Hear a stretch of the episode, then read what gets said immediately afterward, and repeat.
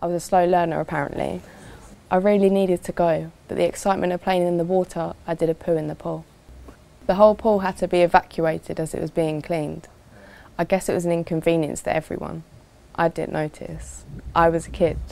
I had no shame. Nowadays, we're taught to have shame. It's like we're meant to be afraid of everything, living, being ourselves. It's all about being who people want us to be. Looking the right way, talking the right talk. Just being me seems inappropriate somehow. Maybe we should all just have a poo in the pool every once in a while. No shame. Gather round, ladies and gentlemen, take a seat. We've gathered here today with a similar issue. So, you've been publicly shamed. That is the name of the book. The author is Ron Johnson. You are in the niche with your host, comic Nick Muniz. Another Nick's nonfiction edition here. We are going over the cancel culture of the 2010s with the foremost expert, John Ronson. He went undercover with that Justine Sacco girl, the girl who got 12 billion Google hits on her tweet about going to Africa. We're examining Lindsey Stone, who flipped off one of the monuments in DC, got text messages from veterans in Twitter mobs. How many homeless veterans with one legs do you see with an Obama phone tweeting out in a hate mob? Are they the ones doing it? Are there people pulling the levers, men behind the algorithms? John Ronson's investigation through the 2010s, interviewing all of these canceled people, exposed a lot more. As he has written for the New York Times, the Washington Post, he had been ostracized from that community for not supporting their narrative enough. Public shame is totally in flux today. I mean, we saw with the Joe Biden Twitter scandal before leading up to the election, the fact that our own systems will interfere in our own elections, yada yada, call it whatever you want. We're not going to be getting into all of that topical stuff. We are getting into the cancel culture today. And I do want to hijack this intro. We have timestamps for a reason. Go down, skip to the beginning of the book. If you like the about the authors, a little table setting before we get into the story for the day, skip there. As for news for the channel, something felt a little off a few weeks ago, didn't it? We missed an episode of Nick's nonfiction, and now that's unlikely. They said he couldn't do it. Nobody could read 52 books a year. I've already been doing it. We got like plenty of notes for the show to come. It's just that there's been a stifling in the growth of the page, and during that week that I took off, I made a Patreon page. Scroll to the top of the YouTube. There's a hot link. It's like a dollar a month. I literally expect zero people to subscribe to this. Once a month, I'm putting a video up there that is locked. You will never get to see my face unless you pay a dollar a month. That's just going to be a little bit of a repository for all of my projects for now and something to when we do get back to being able to get some exposure regarding the forums we were banned for. All of that is going to be some bonus content for the people. And I wanted to notify you next week I will not be doing a show. I'm going to make another one of those whip clips, a two camera talk show in the front seat of a sedan. It's the newest frontier in entertainment. Let's get into Ron Johnson today. That is the news. Thank you guys again. No show next week. So you've been publicly shamed. There's donuts in the back. Grab coffee. This is an AA meeting style show today about the author. Ronson was born in Wales, a tallywhacking Brit. He attended Cardiff High School, worked for CBC Radio in his teen years before he went to college. Went to the Polytechnic Central London University for media studies, a useless degree. Tell me about it, bub. I might be saying it wrong all day. Ron, John, John. There's a senator, John Ronson, that's involved in the scandals of today and there's Ron John Surf Shop. so forgive me. This is what we do. We butcher names on the show. Jon is married to Elaine Patterson, with whom he has a son. It's a big deal to all those wankers across the pond. Ronson is a supporter of Arsenal, speaks in high adoration of the club. His first book, Clubbed Class, was written in 1994. This is a travelogue where he bluffed his way into the jet set lifestyle of the upper echelon. He weaseled his way into the Jeffrey Epstein Island circle. Why did Stephen Hawking go to Jeffrey Epstein's island? Does his wiener even work? If you try to buy this book on Amazon, it's $60. It takes multiple months to show up at your house. Banned literature, whereas his next book in 2004, The Men Who Stare at Goats, you know, there was a giant Hollywood movie with Brad Pitt made about that one. And he went and interviewed the New Age units within the United States Army called the First Earth Battalion and there he famously interviewed a general who said you can kill a goat by staring at it to death. You know what I'm doing this weekend. I just read that remote viewing book, The Seventh Sense by Lyn Buchanan. I might only review that one on the Patreon channel just because there are some books that I've been reading that are too truthful for YouTube. Like in the YouTube algorithm, you can't even curse within the first five minutes. You can't even curse within the first five minutes. I definitely broke that today. Just saying, if there's more content moving that way and I miss a week, sorry. Jon Ronson in The Men Who Stare at Goat was played by Ewan McGregor. And that was out in 2009. He wrote in 2011 The Psychopath Test, a journey through the madness industry. He loves exploring these psychopathic behavior people, the top 1%, the 2% of psychos who will cheat their other men out for another market share. And so he's been rubbing close with those lizard brains in 2015. This is his most recent book, so you've been publicly shamed, concerned on the effects of humiliation on the internet. It's a quick 10 chapter book. It's going to be a fun show today. All of them are tiny little stories. Chapter 1 I'm glad I'm not that.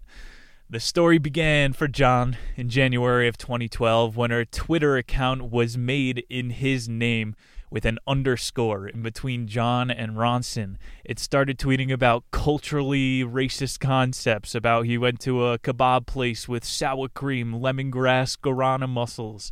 This was his imposter account, which he was DMing, and they refused to expose their true identity and the followers on this fake account started to creep into the double digits. They begin an investigation full on. John was saying that people are texting him like, "Is this you? Why are you tweeting semi-racist kind of jokes? I don't know if I want to be friends with you anymore." And John's like, "Well, now I know what would have made us not friends, but it's a troll. Thanks a lot." It started really getting past just a fun investigation when some of these followers, you know, triple digits, they start commenting on his Guardian articles. He's writing over with Glenn Greenwald about Julian Assange. A little bit of real journalism goes on in the Guardian, England. And they're going, What? Isn't this the racist guy on Twitter? Why is he allowed to write for the Guardian? Tries to report it to Twitter. He has no success for dozens of days. Dozens of tweets are getting pumped out. I'm gonna have gefilte fish at a bat mitzvah this weekend, and the account starts acting gay. It's hitting on hulkish porn stars on Twitter, and it's really drawing bad attention to John Ronson, the writer's name. He goes to the University of Cologne. His friend was an ex Oxford teacher doing studies on infomorphs there, which is kind of like an AI. They say it's like an algorithm gone rogue and it knows how to comment on things.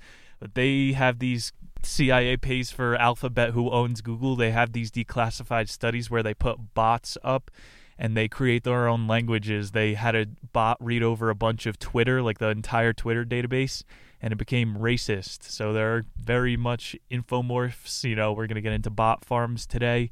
It's just a loose term, don't, not important. This University of Cologne professor assured John that other people are having the same problem and he's like, John Ronson, what, you think you're the only John? You think you're the real McCoy? There are layers of you that exist in real life that don't really exist online. John Ronson's like, what are you, some postmodern professor for the ivory tower? That's not a real, it's a post truth answer. My identity has been stolen. My name is being tarnished. They told John that he shouldn't have used his real name in the first place on Twitter because Twitter is one of these websites that was built for anonymity. You're supposed to be egg number one billion and fifty-two. You know, everybody starts with the egg. You only get 150 characters. Dan said, what you want to kill in this situation is not your identity or all the John Ronsons, it's the algorithm altogether. John's like, no, just off this troll. I want my name back. He's ultimately given no help at the end. Months pass and he got in touch with a Twitter moderator. Finally, they took it down. Lessons from it stuck with him. He might I think he got verified after too. So, you know, every time you come out of a small amount of canceling drama, you can parlay it into an improvement, unless you're Jussie Smollett. I'm surprised that didn't pick up in 2020. Noose necklaces. It was a 12 week total fiasco. April 2nd, 2012. John underscore Ronson was deactivated. Could have done a lot more. Jon's totally interested in this canceling thing. This is when he starts drafting the book, publishes it three years later.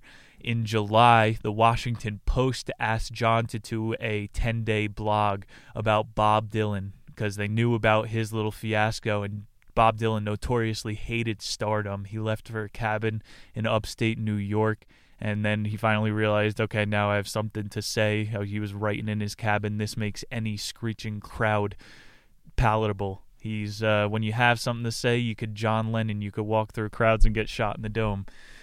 The blog went so good at the Washington Post, they gave him an 11th, a 12th, and an unlimited stay to write for them. The point of the project, John was trying to find out who his gatekeeper was. So he's bringing up uh, Bob Dylan hung out with Aleister Crowley. Like he's just saying wild shit to see if he if people are going to censor him. And so this guy named Michael, I think it was Moynihan at the end of it was at the Washington Post suggested to him that maybe um, your message about the Bob Dylan fans songs should be a little more positive. Michael is this editor. He's not a writer. You know, in all of these creative industries, there's always the suits trying to put their hand in there. But John Ronson knows to put a book out there, a national bestseller like this one, you got to have some infomorph, some crazy shit for people to occupy their brain with. And John Ronson said through his like weeks of conversations with Michael that his mission wasn't just editing, it was curating stories to reinforce a cultural narrative. you know, MSM has an agenda. Like it's obviously one-sided most of our outlets. We just read a couple weeks ago Reverend Dimmesdale, The Scarlet Letter. It's keeping people in line. You're not trying to spread truth. This isn't real journalism. So Michael went over John's publications, picking out what he called mind polluting words. John refers to him as the digital fiddler. There's gatekeepers more than ever. It's not just, oh, the algorithm didn't pick you up. There are hands deciding which accounts get banned. Michael, the editor, never more dialed in in the office when one of his writers were proposing a hit piece, like a uh, kneecapping piece to try to take down someone's credibility. You know, the editor loves this. It gets the positive and the negative clicks. Michael would always make an excuse to step back and watch the mob fight. He got in a big fight with Jonah, another writer who wrote a big piece enough to cancel one guy's life, and Jonah quit, saying, "Please don't publish this. I know you told you told me to write it, but this guy is going to like disappear from society if you write this. And then Jonah quit. Michael spent 26 days trying to write a piece about it, and it wound up quadrupling the size of the Washington Post's opinion section that year. The point here these hit pieces get the most clicks, negative views you've heard before, social dilemma. We love to watch car crashes. So John in the Washington Post, that Guardian, he's walking on eggshells, thinking maybe these bots, these cancels, are used to keep the writers in line. Just like the fucking Buckingham Palace, they only let certain writers in that they know are going. If you have a restaurant, you're only going to pay for and let positive food reviewers into your restaurant. Constantly, John is thinking about the Bob Dylan song, his lyrics. I'm glad I'm not that guy. Jonah lost his vocation. Chapter 2 The Wilderness.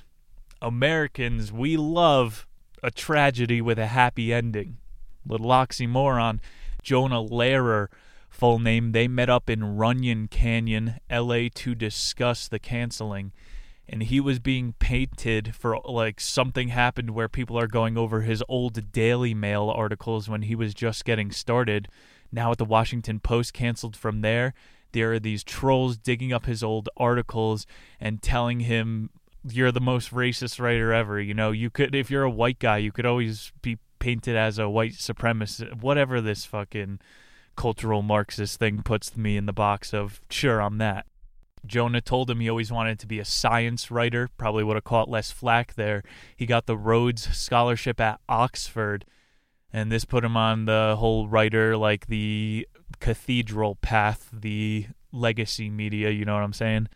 2012 is when he made the jump from Wired to the New Yorker. And so then he's like, this is when I was cancelable. But everything I wrote before that was still on the docket to dox me. Jonah was heavily depressed. He's like, if we hike together for too long, let's turn back now. My sadness is going to infect you. And John was like, no. Did you ever hear about this Oregon lawyer? He was falsely accused by the FBI of the 2004 Madrid bombing. And this guy went into hiding for two full years. Jonah's like, okay, I guess we could finish the hike. Think about, remember that story? I think it was the Atlanta, pretty sure the Atlanta Olympics. they blamed a bombing on this chubby guy who almost killed himself. That guy, he kind of looks like Ken Bone. Remember from the last presidential election when people were actually asking questions and we were concerned about public policy. This was a freak show this year, not to get into that too much. Ken Bone and this fat guy. That should have been the reparations for the Atlanta City bombing. They should let this guy ask a question for tarnishing his life at every single presidential election. the biggest mistake Jonah Lehrer had in his canceling was that he admitted in a Twitter live feed that he was sorry for all of his wrongful news pieces. And then the trolls ate that up even more. He compiled a list of his biggest failures and was like, This is what I'm sorry for, everyone which is like you know SNL people are getting canceled for things they say on radio shows. He put together a clip of his biggest Me Too's, a mea culpa. He did the trolls' homework for them. Remember the 2016? I got to bring it up again. The 2016 election was the biggest uh, upset in the history of competition. Donald Trump almost got caught saying uh, "grab it by the pussy." and he didn't say I'm sorry. He said that's locker room talk. Never ever ever apologize. also on the hike, Jonah said to John that Michael Moynihan, his editor, reached out to him saying, "Sorry, but I got to run a piece on you." And he was comparing it to, you know, the 1700s. I said Buckingham Palace before. How hard was it to be a journalist in the New World? you just wrote about a different guy named Nathaniel discovering a different river that week. So John felt even more pain in the Jonah story than his own little Twitter imposter.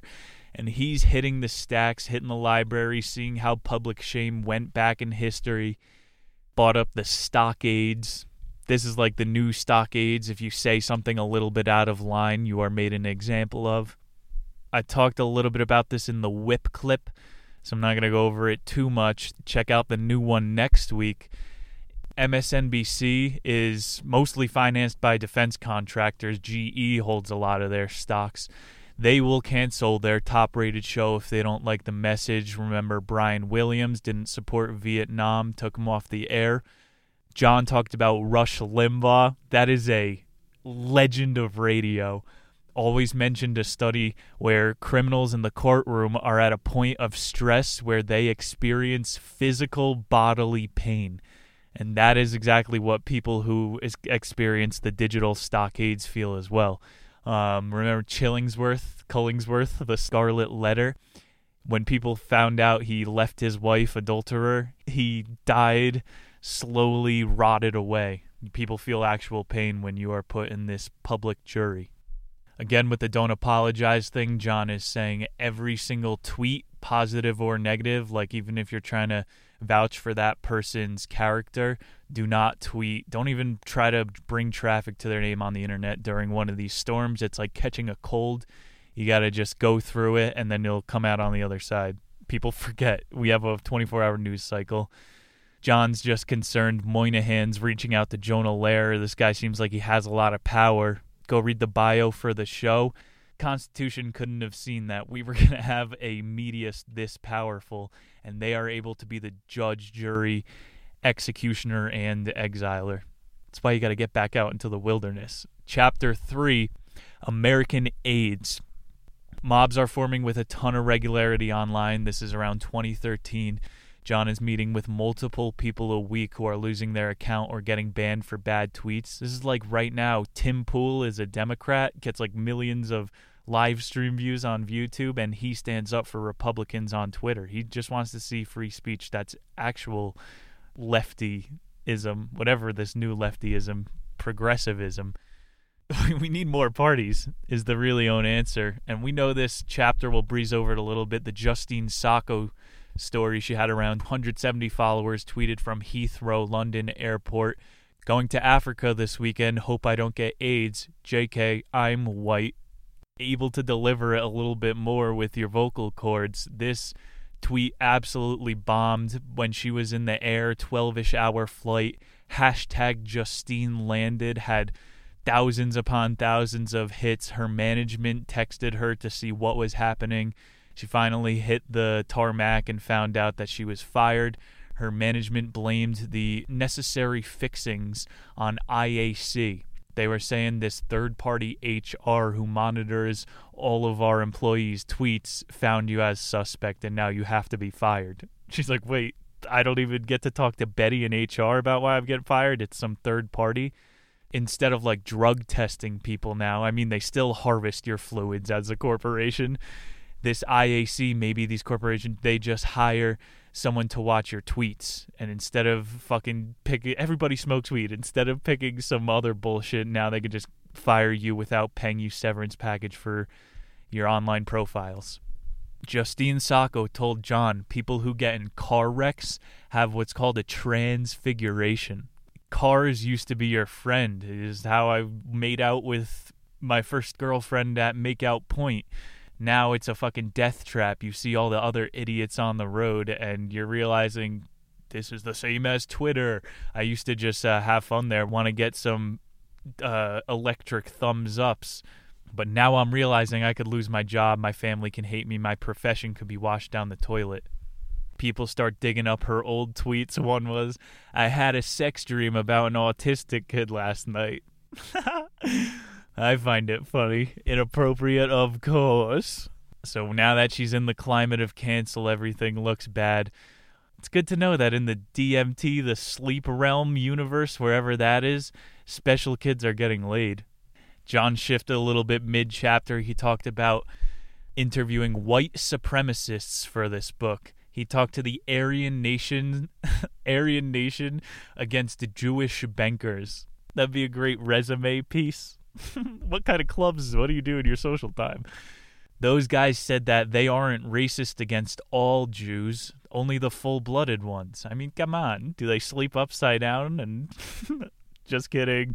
John made the connection. These Aryan brothers, these people are more tolerable than the dog whistled Twitter mobs who, if you say a word or if you're a white cis male, you are automatically the enemy. And these fucking guys with Nazi swastika tattoos on their forehead are like, give me a blood test first. Are you truly a Semite? These orange haired chicks that'll boo you off stage for a sex joke.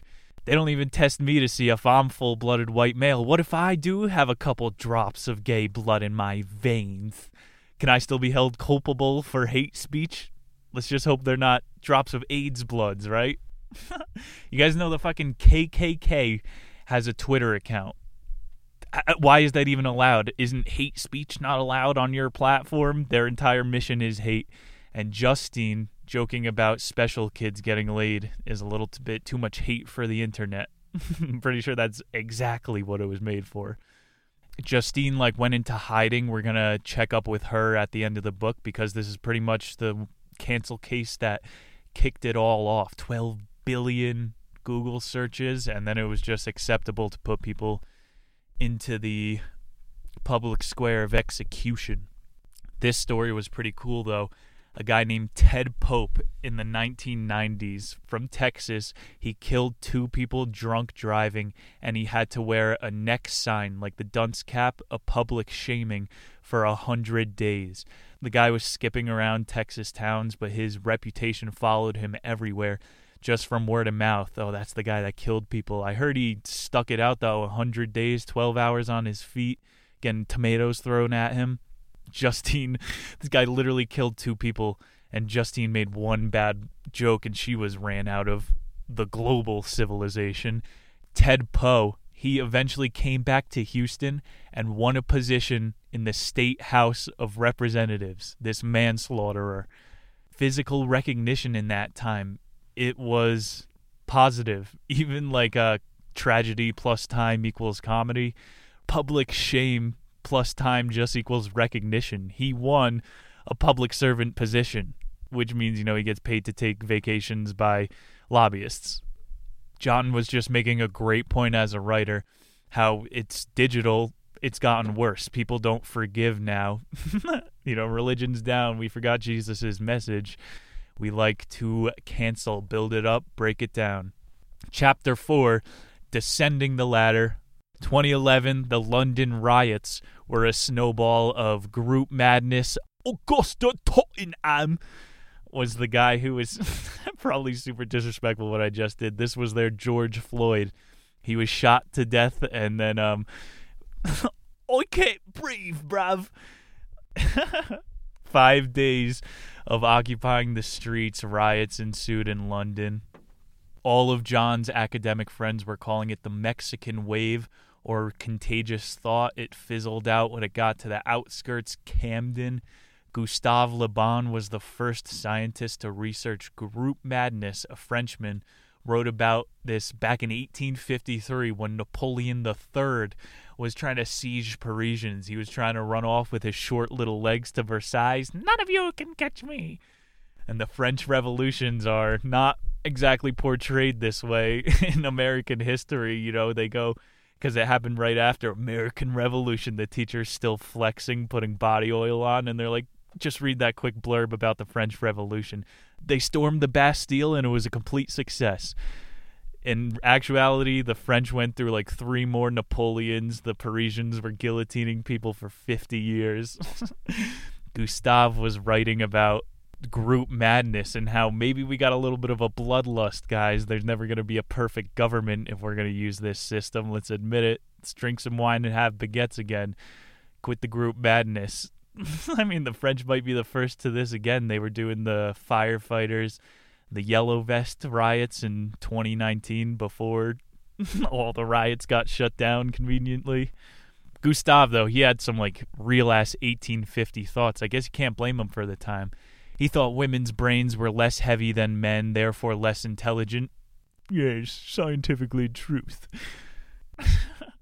he went to Arabia and was praised for saying all this shit. The Negro is not as smart as all of that. I don't want the sound clip of me saying that. this was the origins of crowd psychology. He saw that wild shit worked some more places other than others. And in America, we love to cancel the Romans. They love to watch blood sport, gladiators, French guillotines. Americans, we like digital burgundy blood. His whole point here is how we are descending currently back into this ladder of rationality into groupthink. Whatever, trust the scientists, show us your fucking seven step scientific method. It's like when you get a group of men together, collectively their IQ drops by 30 points, which averages out to retarded. These uh, mobs, the pitchforks and the torches seem like a good idea. The Molotovs, when you get enough people, with Antifa t shirts on. We just brought up Ken Bone before. Think about how much the quality of the debates has deteriorated. Literally, all it takes for people to rally over is for one chick to say, I'm talking. oh my God, people. Can you fucking tell me what you're going to do with Social Security? We talked about this in the whip clip a little bit. John said the Stanford prison experiment gave birth to the Lucifer effect which is when you're waiting on or you're restricted, have small freedoms taken away. I'm not allowed to say this. I have to wear this, like the Puritans. I have to support this public message, tell everybody to vote. When you get all of those boundaries placed around you, you become, in every aspect, more catatonic. You're just doing less totally. It's called the Lucifer effect. They tested a shit ton in these inhumane student studies where they lock you in a classroom as your own cell. Think about society right now. You're waiting in your house for some fucking mayor who's getting blown by the hottest hooker to tell you when you're allowed to leave your house to go make a dollar. It is absolutely insane. Life is about more than preventing death. Fear of a mob is only one more way to put fences around people's ideas. Chapter 5 Doing Something Good. Hank wanted to remain anonymous for this story. He is from the West Coast, March of 2013, a tech developer. He was sitting at the front of a tech conference for all these uh, Silicon Valley guys. He said under his breath to his buddy, I want to fork that speaker's repo. The chick on stage, he was saying, I want to stick my dongle in her USB slot. Hank, he had to report this joke to journalists for months and them asking him, Can you explain this again? Yeah, I wanted to put my micro USB into her flash drive. No, but what were you saying, Hank?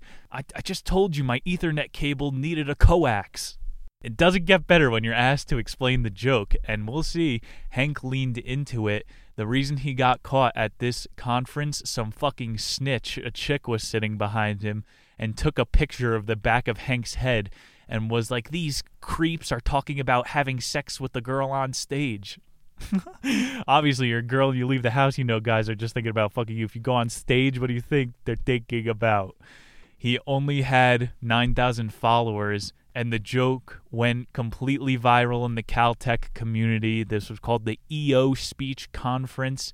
Hank had to make an apology on Sunday at the end. He was going, It was a dumb joke. I obviously would not have said it in front of my kids, even though it was a well layered double entendre. They wouldn't have gotten it anyway. People in the room were literally laughing at his apology. Next day, he's fired from his job, and the hate continues in the digital world. Hank, he tried to fight it. He put a statement out on Hacker News saying these are fake journalists. It's some girl writing a smear piece behind me who was just as bored as I was during this chick's non entertaining speech. Didn't work. People leaned into his canceling. Hank tried to go to support on 4chan. Not a good idea. That's where you will really get your complexes psyche picked apart by those autists everyone in 4chan leaned into the joke. They're like, Hank, you're a fucking pervert, man she made herself vulnerable and you're calling her out. they uh the 4chan community will only ever spring into action if you're abusing your cat. You know, these people they like a good joke and they will use you for a laugh. It's not that bad, Hank, is it? This is all fake ire, and the point of the book is this is shame. It hurts you physically just as bad. He made the comparison how KKK. I just did my own research on that. They knew had a Twitter page. The KKK has a PayPal. But think about this WikiLeaks, Julian Assange, who's being held captive f- for uh, leaking Hillary Clinton's emails on WikiLeaks, they are not allowed to receive $5 from their patrons. And you go on the fucking New York Times now, and they're like, you're allowed to see five pieces of news before you owe us $20. The KKK has a PayPal page, and WikiLeaks, real journalism, does not anymore. Objectively hate is more accessible online and championed than, you know, journalistic integrity. So, the court of public opinion, like in Hank's case, is always inconsistent. He won back over the room of people and then got dragged through the mud online. This is why we have, like, more Plato suggested professional juries, but even our legal system is a tiny bit better than having your job taken away by internet people. Chapter 6 Shame Free Paradise. A man can dream, can he? This is an absolutely wild story. An F1 racer, Max Mosley, he was exposed as a prostitute enthusiast. He was caught wearing full Nazi regalia, and he had five girls dressed as Jews in his sex orgy torture dungeon his dad was a really well to do guy in Europe and had Hitler, Adolf Hitler, as a guest of honor at his marriage. and the uh, graphic video leaked of Max in his basement, like calling these girls dressed as Anne Frank really, really vile anti Semitic stuff. News of the World published this leaked video of him, and we can't even get the, the Hunter Biden kitty tape out. After the scandal, Max Mosley told the News of the World journalist that he felt more intact than ever. He's like, people knew my dad was a well known Nazi and people know I attend S&M clubs. He's like my sexual proclivities are basically out there. So this scandal that you tried to hit me with was the climax to my entire kink and drama. It's like as bad as people could have imagined. Your Pornhub history made public, owned by MindGeek, financed by the CIA, so there could be a giant fappening like nude leak of everybody one day. Just to see it coming people. Get rid of the shame now. I'm saying this is a big dick move of mosley. He just went through it. He's like yeah this is what i'm into. Why the fuck are you snooping through my things? And it is kind of a baller kink power related i don't want to tread in that joke water.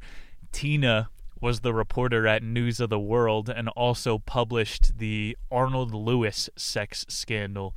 This guy told her, if you publish my sex tape, I'm going to kill myself.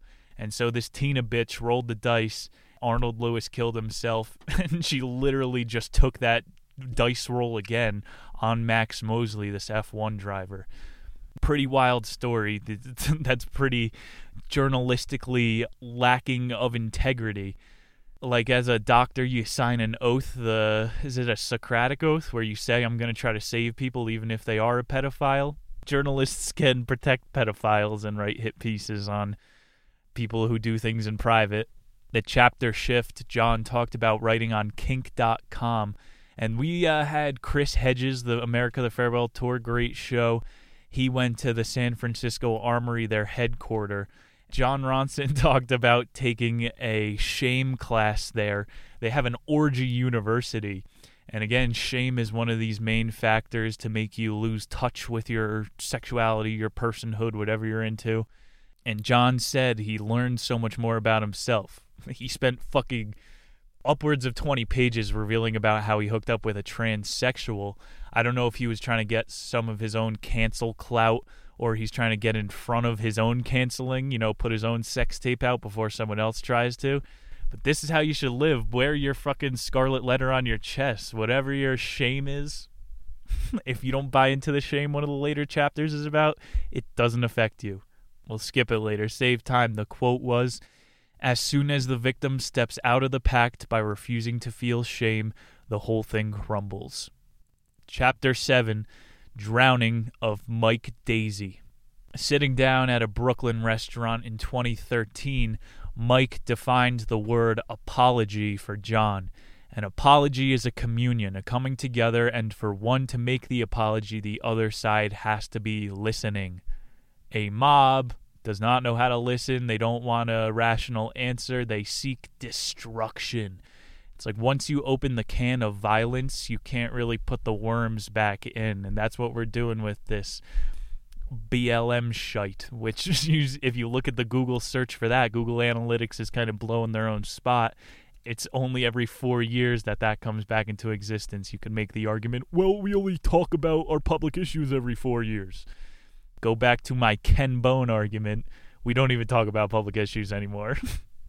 Mike Daisey was a self identified dandy in the New York theater world, wore a tie everywhere, slick backed hair, and a smile on his face. He was a frequent listener of This American Life, you know, all like the suburban housewife moms are listening to this shows. This is what his life revolved around doing these little bar shows, a one man show, his life story a girl that he was talking to up in Maine slow faded him, and then eight months later told him that the baby she was having was his. And this got him in a super depression. He, like, one night told John he went out for a swim in the lake two miles. He had never even swam a 100 meters before. And John was like, What, you, you just wanted to get a workout in? And Mike's like, No, I was fucking complacently killing myself. And then this American Life reporter saw him sing show tunes one day in Joe's Pub, Manhattan, and asked him to do This American Life. And if you go look on their backlog, the Mike Daisey episode became the most popular in the history of that show. And he talked about the iPhone factories, Foxconn, like the ones where they have to put fences up so the little kids making your iPhone don't jump out. He talked about this on air, didn't really do his life story. He did the Bob Dylan thing, saying, Whoa, I have a platform now. Maybe I should say something of value. The point was here, Mike, he totally switched gears. He stopped doing his like one man show tune show and started talking about that whole issue. He gave up the cancel, he turned it into something where people should uh, take action. Mike was saying death is always around the corner. It's what you're willing to live or give your life to and the cancel mob. They could act as a rebirth for you if you're lost. This was a cliff-hanging chapter. Mike Daisey, he made it through the drowning. A lot of people say that's what it feels like when you're in the middle of these cancelings. Getting towards Act 3 of the book, this is a big one. The Algorithm Himself, Chapter 8. Lindsey Stone, she was the aide for an adult group with learning disabilities in Washington, D.C. She took them to the National Mall October 2012, which ended in a karaoke bar. They were singing Total Eclipse of the Heart. It seemed like a totally normal day. And, you know, 18 months later, she's telling this story to John at her own kitchen table, hadn't left the house in an entire year. She knows how to quarantine life living independent forever was her employer for two years. Off duty on her own time on her own social media page she had a gag where she would pretend to smoke in front of non-smoking signs you know no speaking. She would pretend she was shouting. There's a picture of me out there. I have a hard copy. I hope that's the only one in existence of me taking a literal deuce in front of a no dumping sign the exact picture Lindsey Stone got canceled on that one day in Washington, D.C. She was in front of one of the National War Memorials and she was like flipping off one of the signs that said, Be quiet. There weren't any tombstones in the background. You could barely tell where she was. She's like, This is the point. I'm trying to call out authority. If you don't like counterculture, go back to a Wheel of Fortune. It's okay. Not everybody has to like the same thing. We don't want the gray utopia. You want the free one. And so people start tweeting at her, I hope this cunt gets raped to death. What? How is this guy not kicked off of Twitter? It's just spreading infighting. That's what the technocrats want to see. Getting big picture for a moment, sorry. But anything that can be weaponized against us will be. Twitter, obviously, it's uh, which fucking like emoji do you have that lets me not consider you as a fellow human? Our fucking food stores, 80% of the food in it has sugar in it, is spiked with an insulin. if the product is free, like they say, you are the product. This case in particular was so bad, Lindsey stayed home for a year. Again, she was fired from her job. I think it was like six months in, she wound up getting a job caring for children with autism. She should hook, up uh, Justine Sacco with that job. She considered the whole situation a terrible nightmare. John compares this to another headline. Happened the same month. Uh, his friend Mike Moynihan ran the piece on something Upham. He got caught offshoring $11 million in a Swiss bank. And you're thinking, shit, a banker is going to get canceled? He was fined $5.5 million, and the U.S. court attorney dropped the case. And the headline was Man accused of helping mom hide money overseas. They weren't saying Racist Twitter lady flips off national monument. Again, Mike Moynihan ran the piece. A little suspect at they're ruining this lady who works with our disabled people and letting a guy who's stealing tax money get away with the biggest fluff headline of all time. if you're looking at the mainstream media, it's usually best to assume that the exact opposite is true. John is saying it could be some like Black Ops reputation management that he's got hired. But he thinks there's a bigger agenda again at hand. White collar crime, you get to go to a cushy prison. It's not the same as patrolling for order and violence, which 80% of violent crime takes place under the influence of alcohol. Let's re influence what kind of substances we champion. John had a couple good leads knowing this Upham character and Mike Moynihan. He looked into Metal Rabbit Media, who had some shit on the books with Upham, and journalists limited few names to the website. There was like, you know, there it's a. If you look on the Blackwater website, who gets a lot of our tax money and is bigger than the Marines, there's no information. He's like, all of this is just behind the little facade that is a web page. John's putting all the puzzle pieces together. Moynihan's money manager leaked to him how Metal Rabbit Media is also on Mike's payroll. so like if you're going to be a high status blue checkmark writer, you are going to have a PR company keeping your comment section clean. So if we actually believed in democracy, one upvote, one downvote, we would have free speech platforms. The fact that we allow algorithms at all to monitor what we see is some sort of community aggregated thought pattern. And I'm just saying, like, he, Jon Ronson's big on this counterculture. He knows our thoughts have to be diverse. This is what America thrives on. It's how we're the most inventive. What's that word called? We pioneer the most new shit because we have all these different ideas and the allowance to do that. You're not seeing a lot of women inventors coming out of the Middle East. chapter 9 this is going to bring us to again that chapter's fucking insane. Mike moynihan is curating every single story that goes on the media. You know bernie rupert murdoch owns basically every single publication fox and cnn chapter 9 terror. John went to piccadilly hotel manchester to interview a rookie court expert witness that's your job being a jury member would describe a courtroom as a dog fight. And if you get in between the two dogs the attorneys they will bite through you to get to the bone. So they're saying um, move to the side no sniggering. That's a great british word. Even some of the longtime jury members had their superstitious tricks. If you wear a brown suit you're going to be less believable and they said how they saw people like their shoulders curl inwards, people's eyes sink in when they feel the shame several days into a long term trial. Terror. It's what it's all about. He took the narrative over to Jim McGreevey, ex Jersey governor.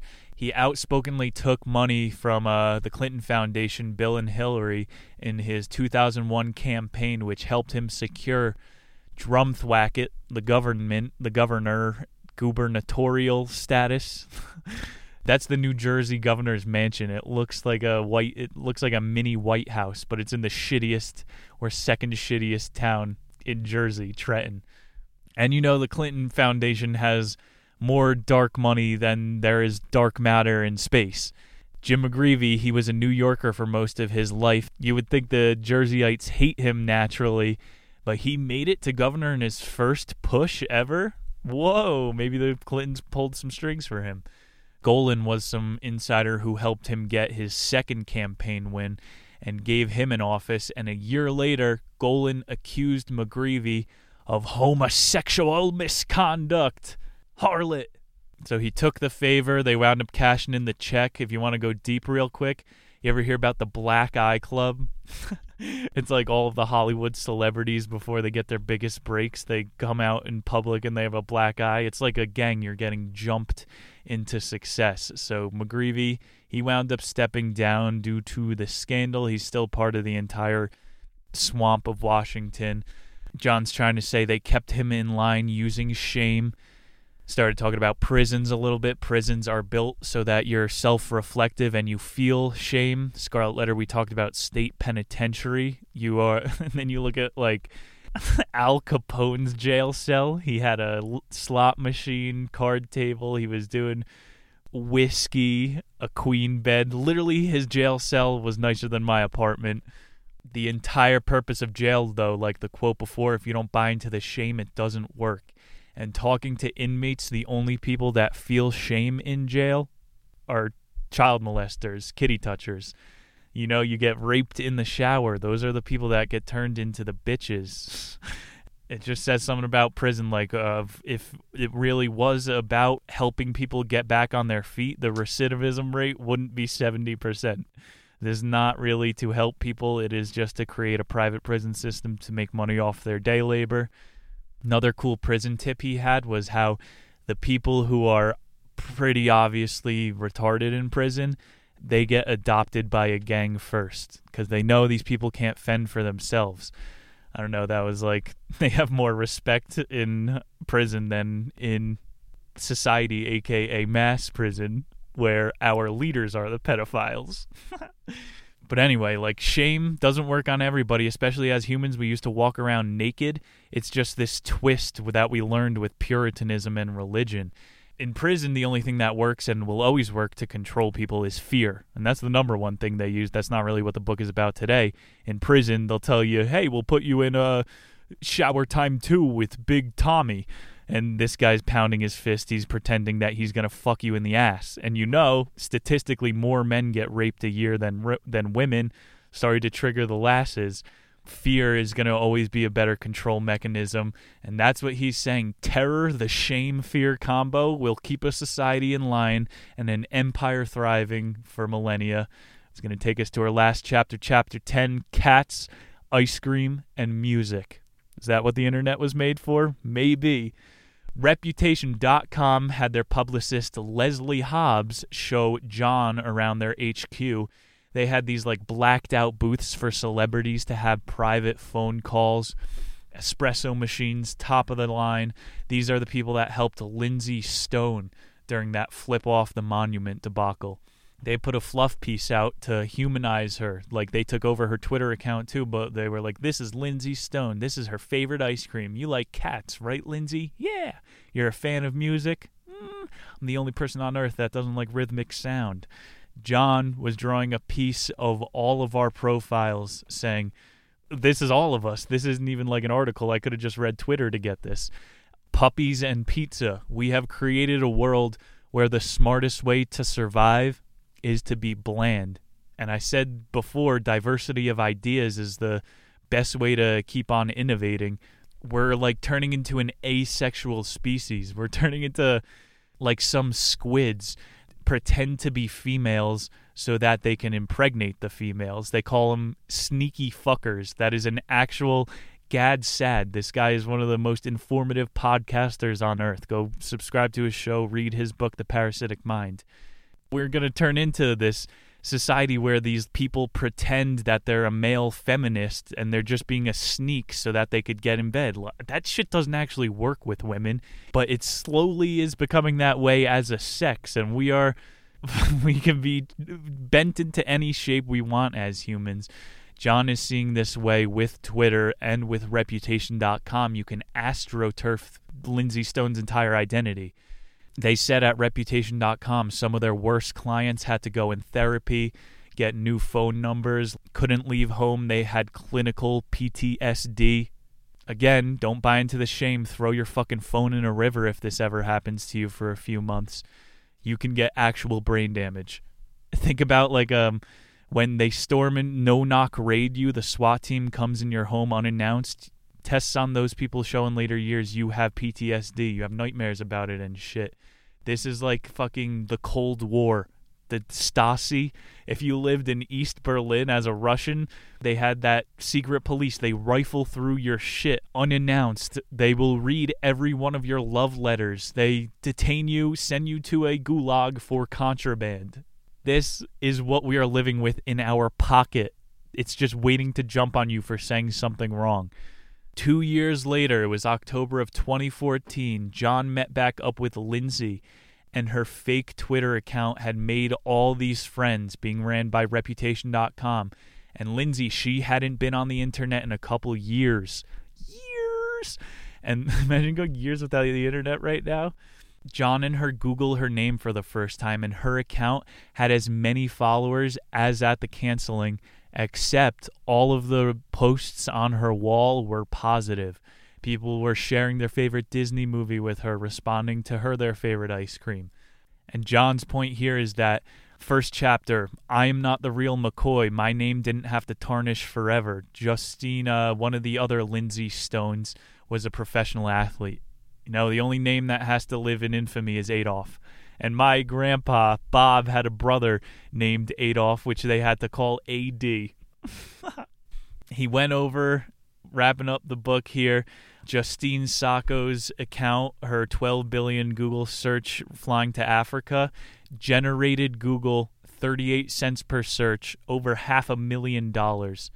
Half a million dollars. Think about like America's Funniest Home Videos, Tosh.0, these shows in a simpler time before 2012, Twitter and all this canceling shit. They took random people making wholesome videos on the internet or informative shit or funny kicking your son in the testicles five minutes of fame, 15 minutes of fame, whatever it was called. And after that, like some of those Tosh people stayed in Hollywood and got commercial deals. They were doing a good thing. Now, the media, the MSM is in complete control, has a gatekeeper hold over the narrative. There's no more 50 minutes. You get canceled and you get no money. You have to be put in the digital stockade, feel the physical shame. We are straight up heading back into Puritanism. It's a very this is a great read. It's pretty easy too. If you have a kid and you're giving them an iPhone, they're like I tweeted stupid shit when I was first given a phone. you should definitely give your teens this book to read. And this fucking like uh every corner you go around, you're walking on eggshells trying to avoid the trolls. John is saying we are playing into the tech utopians' hands. Zuckerberg, Big Zuck 2, genetically engineered to steal your freedoms. These guys are fucking lizards. Let's keep on the cat videos, maybe some internet books shared around. What's with the hate? And I know I've said it. I've been my mental filter has gotten so much better being able to filter all that negative comments. You know you just got to get better at it get tougher skin. These average internet users honestly what the fuck are you doing on Instagram Twitter if you're not like building an audience or something? Maybe I guess it's I don't know everybody has their own impulses. Justine Sacco is saying her last thing to John public media, Twitter is like a park with sleeping pit bulls. Walk through it, enjoy your time, try to meet some people if you can, but do not wake up the sleeping dogs. Cryptic. That is so you've been publicly shamed. Ladies and gentlemen, thank you, Jon Ronson, for all of that work. I have experienced the public shaming as of recent and the ostracization is going strong. Thank you for whatever core listeners are still getting in. We're obviously welcoming all the newcomers as well. This is what we do on a weekly basis, except for next week. Reminder I will not be here, I will be recording a whip clip. We will be back the week of Thanksgiving with our monthly themed show. Tuesday, the 24th, we are reading Fast Food Nation by Eric Schlosser. This author is recommended by Anthony Bourdain, one of the men who has eaten the most fast food all around the world, the most food, period. He's been on all of like the Super Size Me documentaries. This book is about the American diet, which we are going to be taking a deeper look into on the biggest eating and drinking month of the year. It's going to be a really fun show. Thank you again for staying tuned for another ep of Nick's Nonfiction. See you in a fortnight. Peace.